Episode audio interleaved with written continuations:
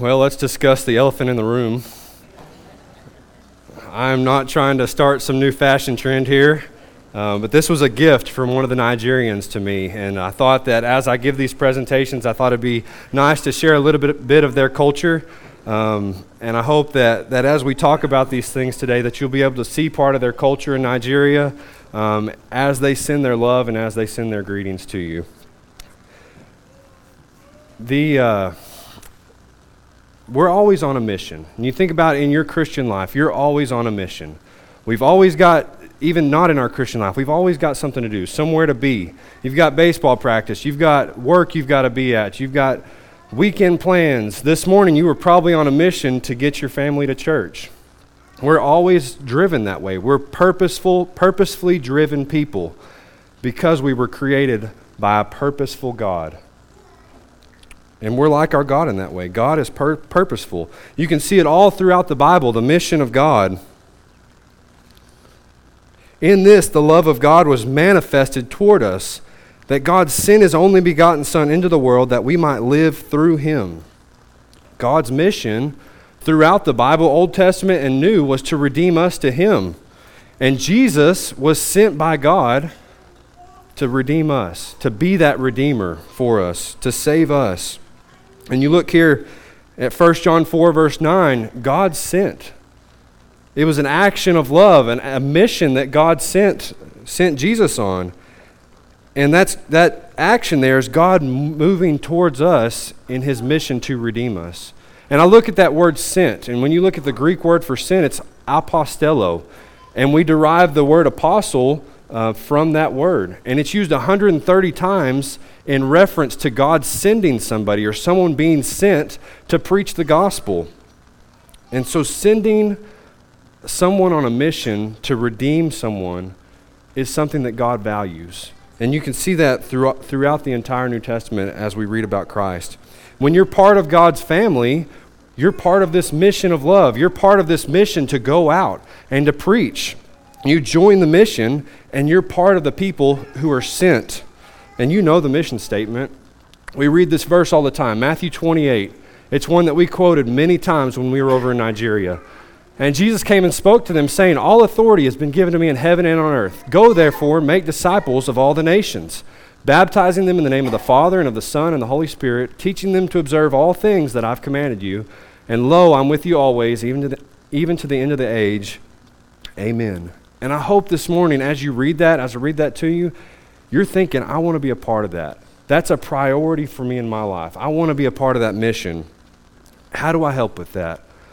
Well, I think, first of all, it starts at home. And you need to be evangelizing in your daily life here in Plainview. And as you, as you talk with coworkers, as you go and, and you're out in the community with friends and family, you need to be a missionary in that sense about talking and always being able to encourage people about the gospel of Christ.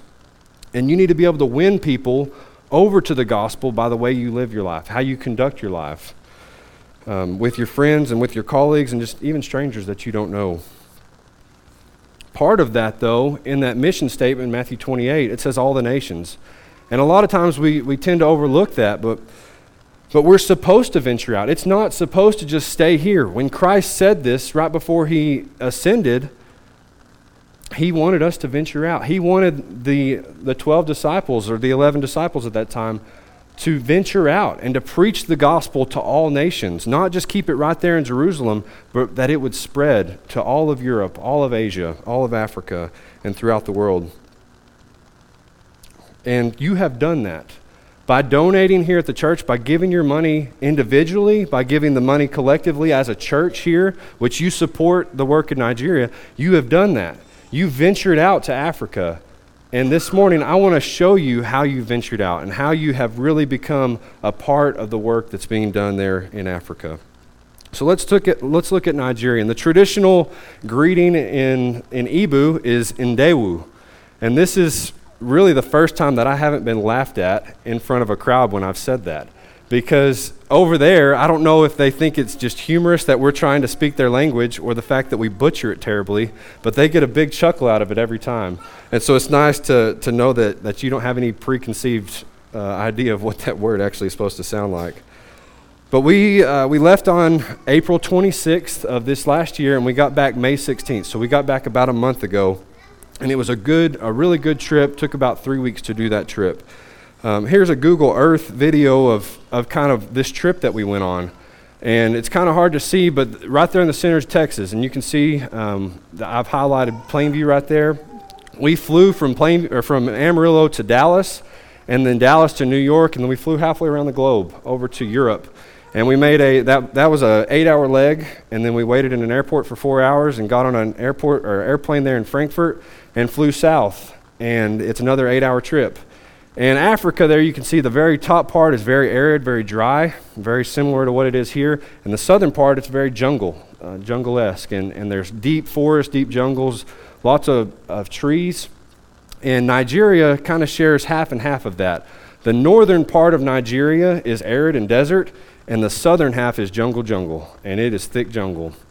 The, the uh, capital of Nigeria is in the northern half, and that's where there's a huge Muslim population. And the southern half is where our work is, down there in Port Harcourt. That is where it's predominantly Christian. And so um, this is where we spend all of our time. This is where the, the main part of our work is, um, mainly because of safety. Um, but we, we have a really good uh, work there. And I'm going to show you on this next map here in just a second, kind of where all, all the different congregations that we work are.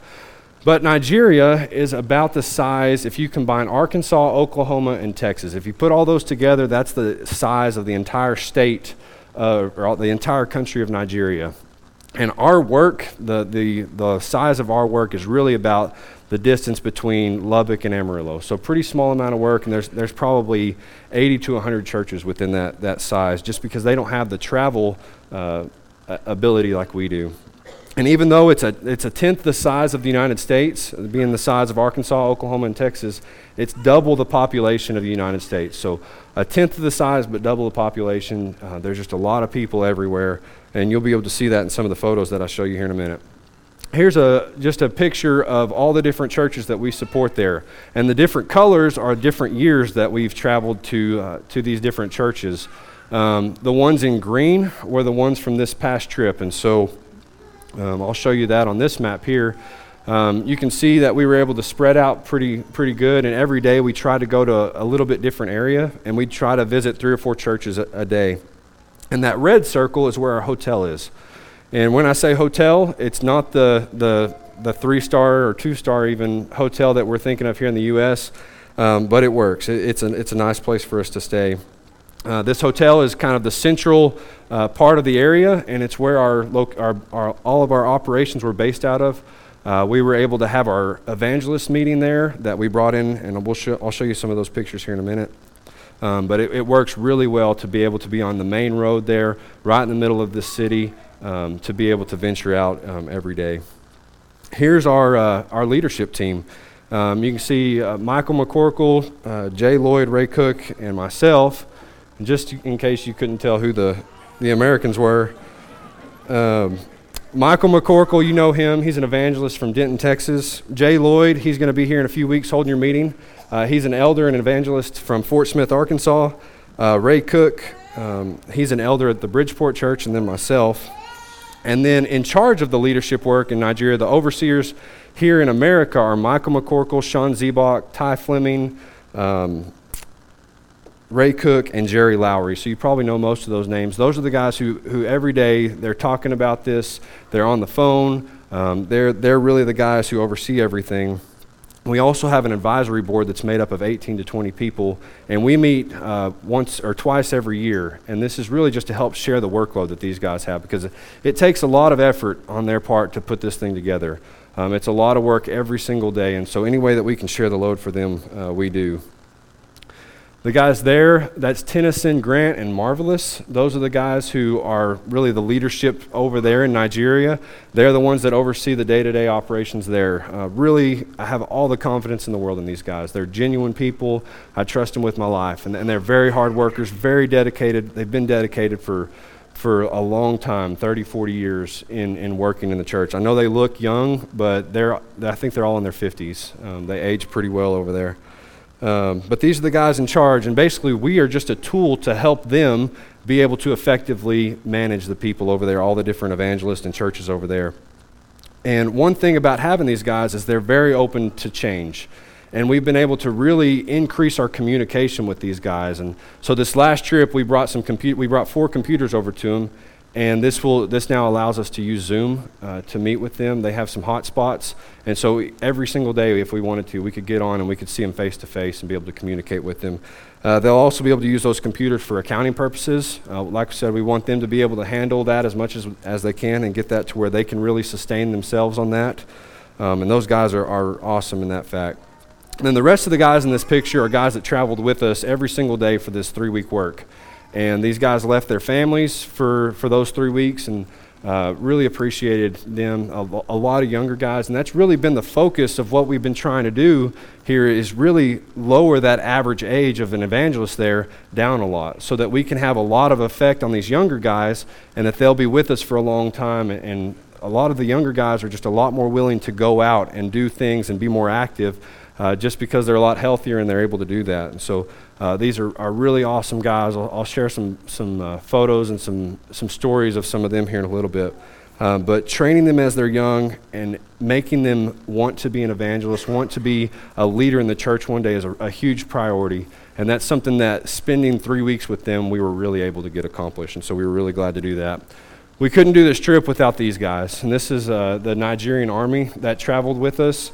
And these guys just make us safe. And you've probably heard throughout the, I mean, you hear it on the news, Fox News, CNN News, that there is real difficulty going in and out of Nigeria. And I'm, I'm not going to stand up here and tell you there's not risks, but these guys really help mitigate that risk. And um, people there do not fear the police. Um, the police are not a big deal, but they fear the Nigerian army. And we were able to have these guys there with us the whole time um, and, and, discuss things with them and, and, preach to them and really had a great time with them. Um, these guys, we, we couldn't do this trip efficiently, with, efficiently or safely without them. There's roadblocks everywhere you go, every two miles or so, and, and these guys are able to help clear us around those or get us around those roadblocks. Um, they're on guard 24 7. Someone's always watching just in case something were to go, go off. And those guys are there to help keep us safe. And this is Samuel. Uh, Samuel started working with us about seven years ago. Samuel's a member of the church. Uh, he used to work for the security team that oversaw some really big uh, government roles there in Nigeria, and we were able to poach him from that. And now he's a full time, we support him full time, and he goes and he helps uh, coordinate things for the church, and especially while we're there, um, he coordinates our security. He, he's very smart when it comes to that. Um, things that might not be a big deal to us or seem like a big deal, he knows exactly what to do about. He knows what's safe, what's not safe, and so we have all the trust in the world in, the, in this man. Um, he's got a very intricate knowledge of that kind of stuff, and, and we are very thankful to have, have him because Nigeria is a dangerous place if you don't know what you're doing. But thankfully, we've got people that do know what they're doing, and so we were able to, to stay, stay safe the whole time. There's a tremendous amount of corruption in Nigeria. Like you've heard, Boko Haram is a, uh, is a terrorist group in Nigeria that's mainly in the northern half of Nigeria. It's slowly starting to spread south, though. And so 95% of people in Nigeria are just genuine, nice people, but you've got that percentage, just like you do here. And I mean, we started talking, you know, if you were in another country and you were listening to Fox News or CNN News about what's going on in America, you'd say, I'd never want to go there in my life. And it's kind of the same way. We hear the bad things. We only hear the bad things about things that are going on in other countries, just like they only hear the bad things that are going on in ours. And so you've got to have some perspective with that. But there is corruption. I'm not going to tell you that there's not corruption. Um, but we put safety measures, like I said, in place to make sure that we don't get anywhere close to where some of these terrorist groups are. Lots of, lots and lots of corruption. Here's just a, a video of all the trash, and this is just everywhere you go. Every street that you're on, it's just trash pit after trash pit after trash pit. And trash isn't a priority. When you don't have money, cleanup is not a big deal to you. Um, it makes the trip a little less enjoyable, but at some point you just get used to it. And it's just one of those things you don't see until you see something like that. And that's a median um, that's just full of algae, and they've, they've built a crosswalk over um, over that median, and there's just trash filled with it. And, and, you just better hope that, that God has blessed you, if you're in Nigeria, to have good balance because yeah, that is not something that you want to fall into. It is, it is pretty gross smelling, too. That's one thing. I, I tried to find a way. I got some Nigerian money and I zipped it up in a bag and, and zipped it up in another bag just to try to preserve the smell to bring back to Jordan. And I opened it up and it doesn't smell like anything. And so um, it's one of those things you go nose blind to uh, when you're there. Um, this is a picture of the roads over there, and it's really the best visual that I could get. I'm sitting in the back seat of this, this SUV, and I'm hunched down, and it's got a really short ceiling, and I'm trying to, to sh- get this picture out. But there's just no picture that could do it justice to show you how bad the roads are there. Um, you can imagine when it rains, which we were right there in the middle of the rainy season, or at the start of the rainy season, you can imagine how semis just get stuck. And when a semi gets stuck or blows an engine or, or, or an axle messes up, um, it's not something that you pull off or you tow off to the side. You just stop right there, and they will pull an engine out of a semi right there in the middle of the road. Um, and so it'll back up traffic forever. And that's one of the things that having this Nigerian army that um, travels with us, they're able to, to block off traffic, traffic and get us around that, um, which is a tremendous blessing. Food. We take our own food, if you can imagine that. It's just not one of those things that we're brave enough to try. We don't eat a lot of the food there. We do eat just a, a few things, but we pack most of it. Uh, there's a picture of some golden stuffed Oreos there, and those were the hot commodity. And on about day two, we were really sad that those were gone. And we realized that, that we should have brought a lot more of those. Um, this was a, a delicacy that uh, Michael and Jay really enjoyed. This was deviled ham on a piece of bacon wrapped in a tortilla. And this was just something that I couldn't bring myself to try. Um, but they really enjoyed that. Um, you, you find some really interesting combinations of food that, that you wouldn't think that you would enjoy, um, but you do. My main thing that every morning I, I, I brought some oats that were in a packet, just some instant oatmeal. We didn't have any milk, so I just opened the packet and just, just downed it. And that was one of those things you just you enjoy dry oatmeal uh, mixed with a little bit of, of water. Um, but you make it work this was one thing that I got talked into. I did venture out one time, and, and over there the Nigerians kept saying, You got to try swallow, you got to try swallow.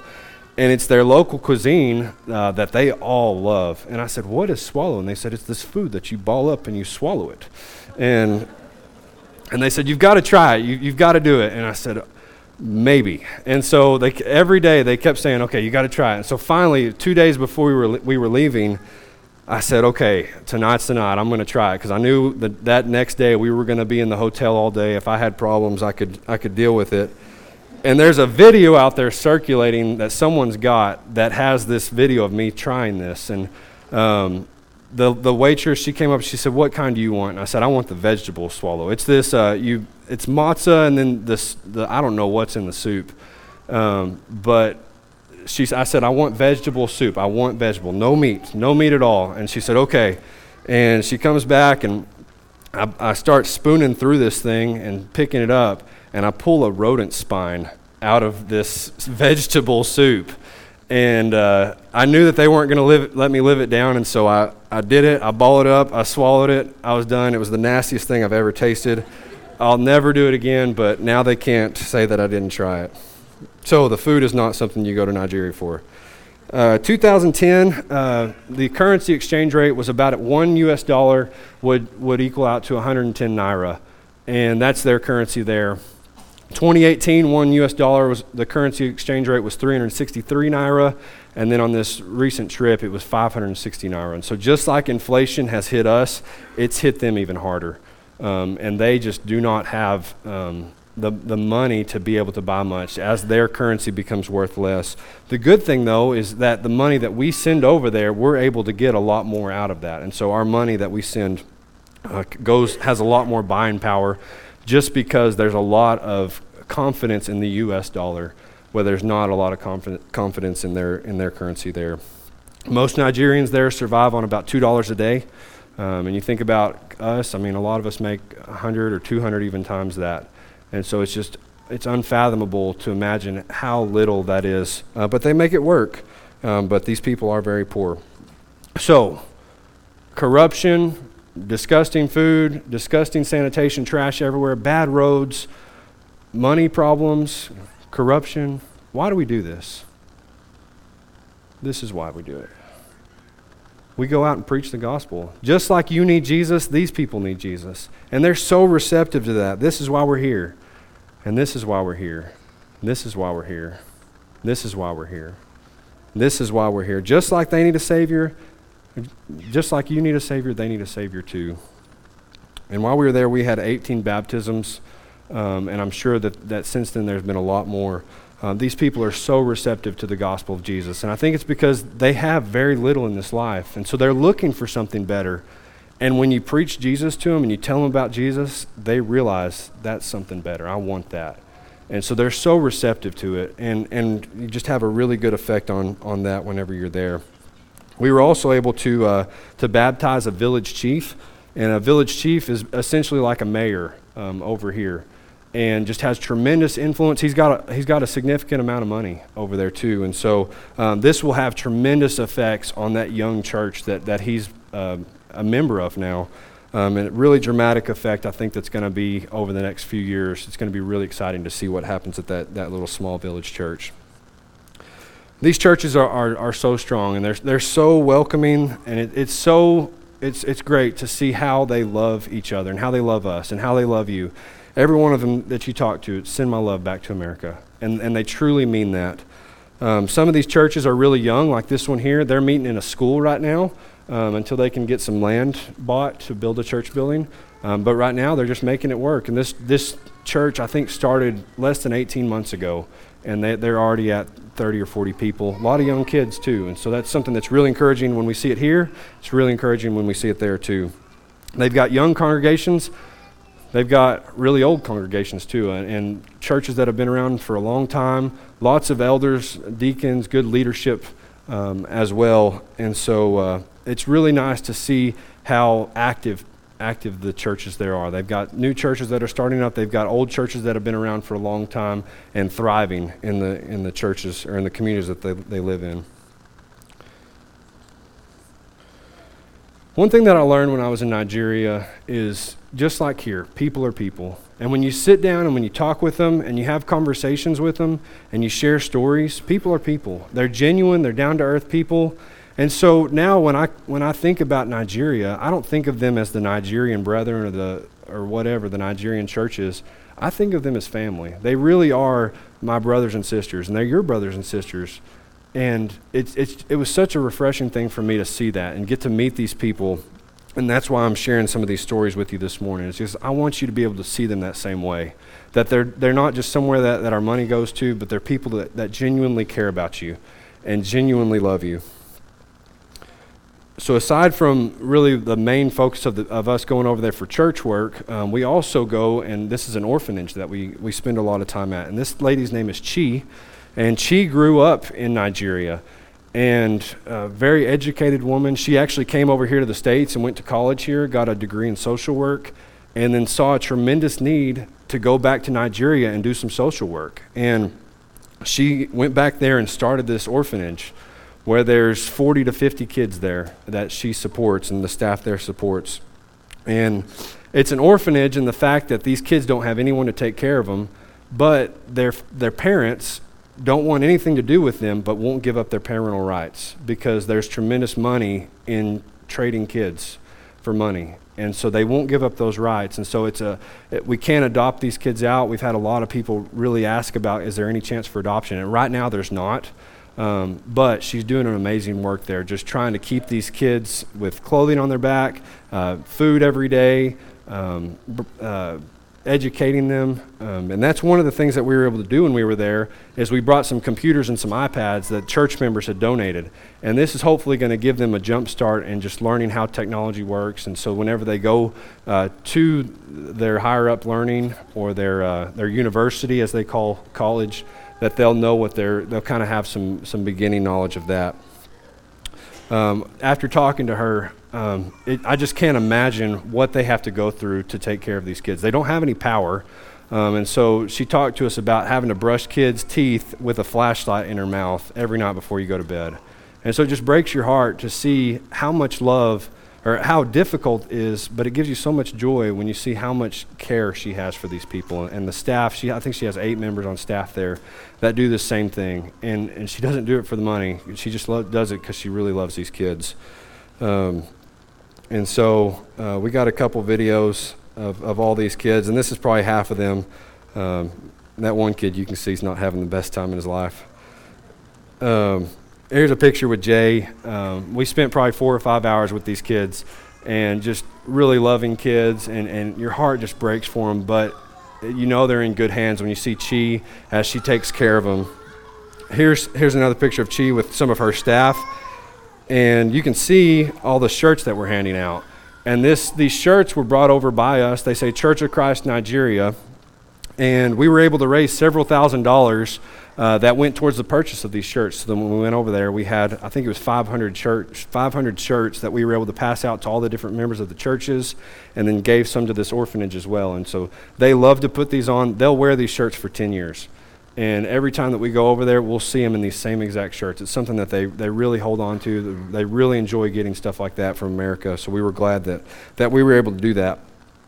Outside of the orphanage, we also um, there, there's there's kids that are homeless everywhere, kids that, that don't have any parents that are orphans. And every church that we went to, they said, yes, we've got orphans, we've got widows. And that's, that's something that we don't, we don't think about here in the United States. And it just kind of blew our mind when we started talking to all the Nigerian leadership over there. And they said, oh, yeah, there's, there's orphans and widows in every single church. And this is Miracle and Aluchi. And it's hard to tell, but uh, Miracle on the left there is 11 years old and Aluchi is nine, and they don't look anything like that. And I think that's I think that's because of all the mal- malnutrition that they that they were subject to when they were younger.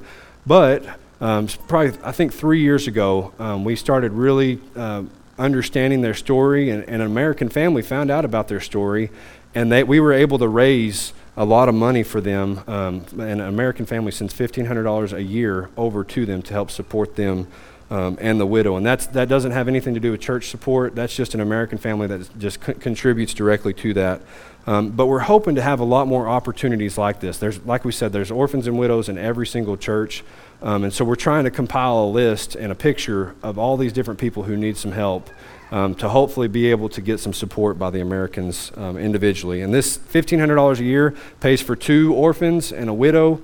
Um, it gives them food, it gives them shelter, it gives them clothing and education for a year. And so our money goes a long way for that. Like I said, really cute kids. There's those orphan situations everywhere you can think of. Um, and I think that that's, a, that's not the, the direct purpose of the church and us being there, but I think that's an extension of it. And I think that's something that we should be involved in and helping provide for. This is a friend of mine that was over there, and, and he told me the story. They've been trying to have kids for 18 years. They've been married for, I think, 20 years now and they've been un- unable to have kids for those 18 years. And finally, they decide we're going to get money together, we're going to adopt a kid. And so um, it's very expensive. Just like here, it's very expensive there. And finally, after years and months of waiting, they, uh, they get this little girl. They are able to adopt, adopt this little girl. And this little girl comes into their home, and they love this little girl, and they spend time with her. Um, the little girl loves them. And then one month later, the police come knocking at the door and trying to arrest them. Because apparently, this little girl was stolen from her family and then was put up for an adoption illegally. And so um, it just breaks your heart to see these types of situations go on over there. There's so much corruption. Um, but with that, so he didn't end up getting taken to jail, but um, he's out money. And he had taken loans out, he had saved up for years to do this and he was out and he owed a lot of people money. And so um, an American family found out about this just maybe two weeks ago and gave him money that paid off of his debts, and hopefully that will help encourage them to pursue this option again. Because just like here in America, we want to have kids.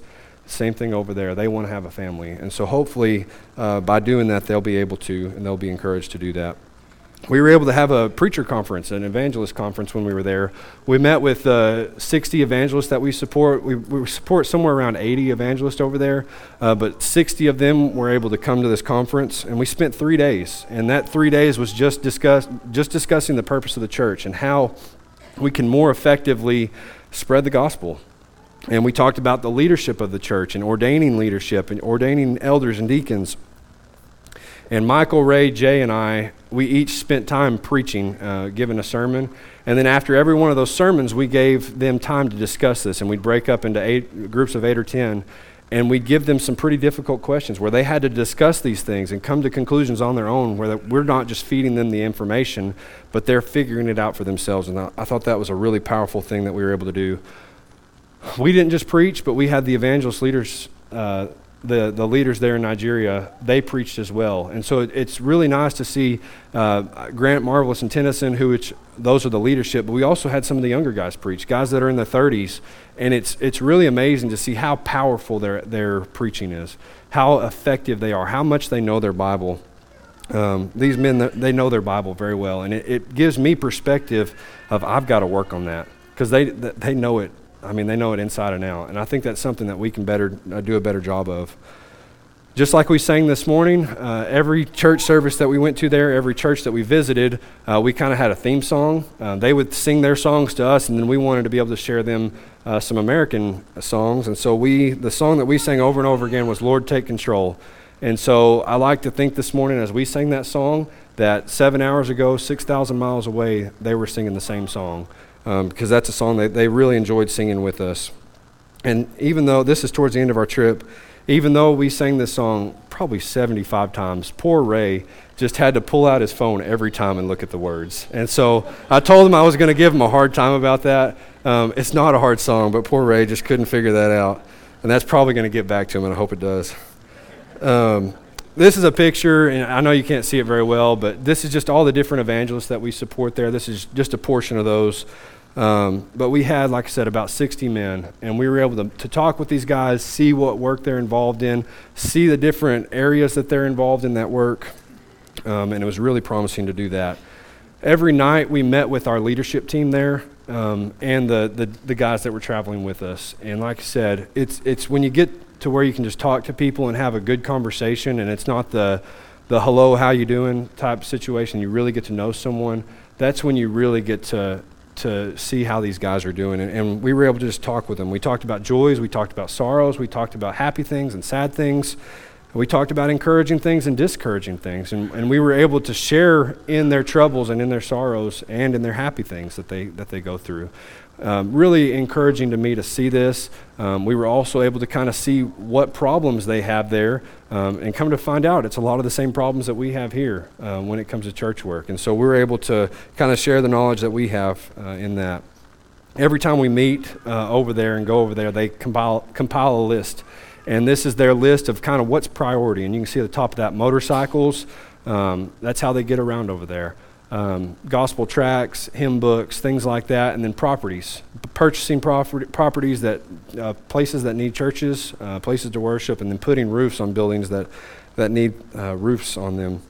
Um, and it's great to, to trust their judgment because we've got priorities over there over here, and when we see something on that list, it may be a higher priority, but when we go over there and we get to talk with them and we kind of see what's important to them, it's nice to be able to trust their judgment in that. So here's a picture of us giving them their motorcycles, and you can see just how thrilled they are to do that. And these are young guys that just love preaching. They love going out. They're very active in what they do, and uh, really excited to give them those. And, and it was just a tremendous joy on their face um, because we know they're going to be put to good to good work. And I had to throw this picture in there because it was just a really cute picture of this kid. Uh, this is a well that the church there uh, that we were able to build. Um, the church here at Akana Ingwa um, the, they weren't able to use the community water source. Apparently, the, the leaders of this, uh, this community had gotten together and said, if you're a member of the church, you don't get to use the local water source. And so these guys, these, the members of this church, there's probably a hundred of them, they were having to drive or, or walk six miles to get just clean water. And so we found out about that, and we were able to build a, a borehole uh, or water well there um, that the church, the, the, commu- the church uh, individuals get to use, but it's also open to the, the community too. And so they can see how the church is just really welcoming to the community and trying to be a good fluent influence on the church. Here's a, a church that just needs a roof, and, and they built the walls. Um, and you can see as I walk into this building just how poor of shape this roof is. And it's just, I mean, it's held up by, by these little inch and a half poles and just not much safety there. And they've got 100 people, 50, 75 to 100 people under this thing, and if you get a good gust of wind, this could just collapse at any second. And so I, I hope that over time that we're able to, to purchase things like this. I think this is one of the places that we had a, a tremendous priority in trying to get a roof on this building um, in the near future. We were able to buy some land while we were there, And this land um, is for the Imwodo Central Church of Christ. They're meeting in a church, in a school building right now. Um, hoping we can get a church building built there soon.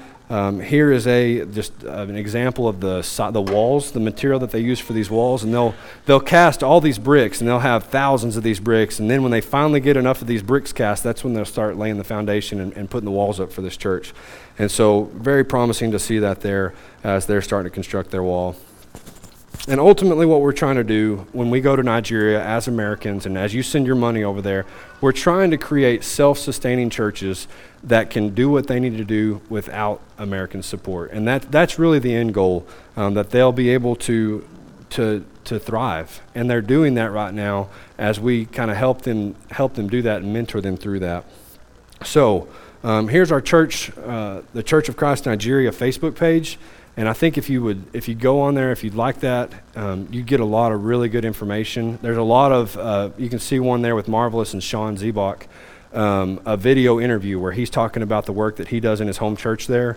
Um, and then uh, there's a lot of other good information, preacher features as we call them, where we go and we talk to all the different preachers um, and just kind of keep you up to date with all the different work that's going on there. And then this is the church, w- the website for the work there. And this is really the resource that I want you to write down. It's uh, church of cfcnigeria.com, cfcnigeria.com. And with that, I mean, it has photos, it has videos, it has our monthly newsletter that goes out, and it helps you really keep up to date with that. A lot of good information there. Currently, every month we send $8,000 a month to go over there, and that's just for evangelist support. And that doesn't include the special products, projects like purchasing roofs, purchasing property, things like that. But that's just a monthly donation that we send over there that helps to support these evangelists and do the work that they do. And some of our evangelists right now are just receiving $72 a month. And so we're really trying to double that. And to do that, we need about $1,700 per month. And I hope that um, as we go out, as we talk to different churches, as different individuals hear about this, I hope that we'll be able to increase that so we can double their some of those guys' pay.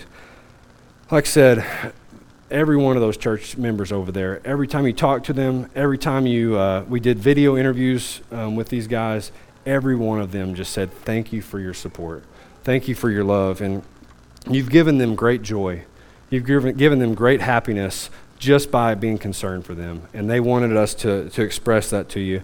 Just for a few minutes before we close,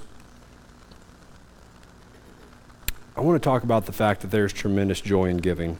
And I want to look at Philippians chapter 4. Um, I think there's a lot of really good information there. Um, and Philippians was really Paul's thank you to the church there for thank you for supporting me. Thank you for being concerned for me. Thank you for giving me money to help me get through life and help, helping me go on these different evangelistic trips that I'm going on. They sent money, they sent gifts, they kept him going. And he wanted to thank them, but he also wanted to mentor them into why they were giving and, and kind of the, the why behind the, th- the thank you there. Um, and so he mentors them and he mentors us on how we can, through our donations and through our gift giving, can really preach Jesus to the world. And as we read Philippians chapter 4, I want all of us to decide that I'm going to give for the funding, funding of the church. And the church here generously gives to this, this and I, we thank you so much for that. Um, but hopefully that, that, the, that individual members here, that you'll also contribute as well. And as I go into this, it's not a guilt thing. It's not a beat you up thing. It's not a here we go again thing. It's not a start the Sarah McLachlan in the arms of an angel. It's, that's not what this is. This is a joyful thing. There's tremendous joy in giving. And that's God's purpose for Christians. He wants us to generously give and, and receive the blessing of that because giving is a joyful thing. Philippians chapter 4, verse 10, he says, I rejoiced in the Lord greatly that now at length you have re- revived your concern for me. And so Paul starts this thank you by saying, I rejoice greatly. Not only does it give us joy when we're able to give and support and share in these, these troubles that these people have, but it gives the receiver tremendous joy. And if you fund what God is doing, you can be a joy creator. And like I said, I've got videos, countless videos of people expressing their happiness and joy. It's not about the dollar amount, it's about the concern that we share for them as we give to them. He goes on to say, You were indeed concerned for me, but you had no opportunity. Not that I am speaking of being in need, For I've learned in whatever situation I am to be content. I know how to be brought very low, and I know how to abound. In any and every circumstance, I have learned the secret of facing plenty and hunger, abundance and need. I can do all things through him who strengthens me. Yet it was kind of you to share in my trouble. Yet it was kind to share, of you to share my trouble. By giving, by donating, by supporting these people, you get to partner in the suffering of others. And you know, here in America, we don't we don't suffer much. And by partnering with these people, it allows us to just partake in their suffering just a little bit. Um, when you support the work um, in Nigeria or Belize or India or wherever your money goes to, you partner with them by giving them compassion and having compassion for them. And that this is the kind of stuff that you want talked about at your funeral when you die. You don't I mean you don't want the preacher to get up there and say he purchased things for his own joy and comfort. You want people to get up there and talk about how much of a, a giver you are, how much of a sacrifice that or whenever uh, you gave of your things, it was a sacrifice to you. And you loved people so much that you were willing to contribute to their needs and their suffering.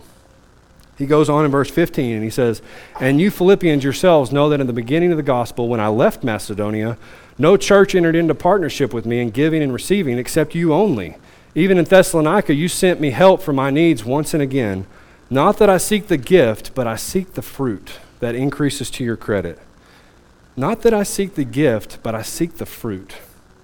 And when Jesus enters your life and becomes your Lord and Savior, and you're obeying Him, you're expected to bear fruit. And one of the fruits that we bear is how much we give and how willing we are to partner in giving our things to other people. You don't support the work of God to become a Christian, but you support, support the work of God because you are a Christian. And I think that's a really important thing that this, that this passage is trying to say to us. Giving away money is one of the best indicators in our lives, in my life and your life, to see how connected we are with God. And ultimately, like I said, I'm not here to ask you to give money for the sake of giving money ultimately, we want to see the fruit that comes from our giving, and that's the spread of the gospel. Verse 18, as we finish up this passage here, he says, I have received full payment and more. I am well supplied, having received from Epaphroditus the gifts you sent, a fragrant offering, a sacrifice acceptable and pleasing to God. And my God will supply every need of yours according to his riches and glory in Christ Jesus. And my God will supply every need of yours according to his riches in Christ Jesus. Your trust in God allows you to freely give. When you realize that I'm not in control, God is in control, I rely on God for everything, that's when you realize I can freely give of my things because I trust in God. And if you don't have that perspective, then you're going to hoard your money, you're going to hoard your possessions because you don't trust that He's going to provide for you. The more you trust God with your life, the more you're going to be open to, to giving your things to other people. And then he wraps that up To our God and Father be glory forever and ever. Amen. Ultimately, uh, everything we do is for the glory of God.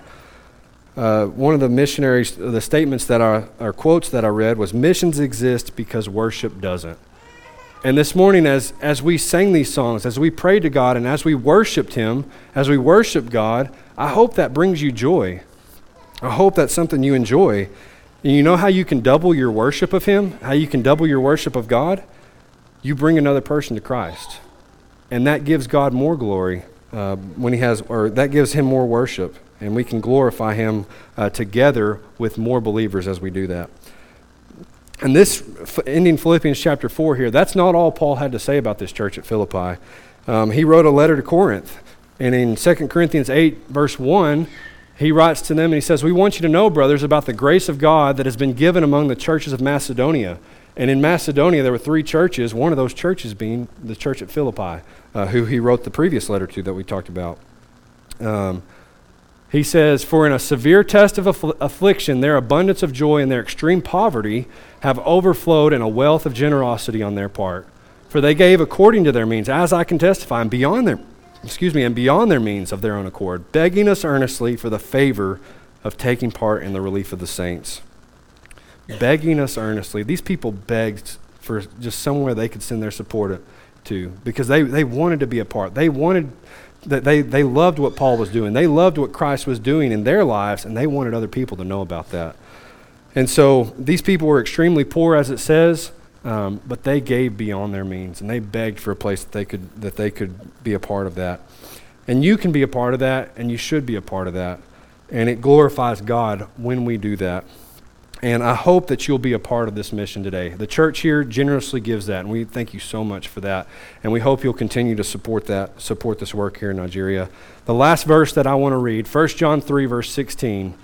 By this we know love, that he laid down his life for us, and we ought to lay down our lives for the brothers. But if anyone in this world's good, if anyone has this world's goods and sees his brother in need, yet closes his heart against him, how does God's love abide in him? Little children, let us not love in word or talk, but in deed and truth. In this verse, we see how to love.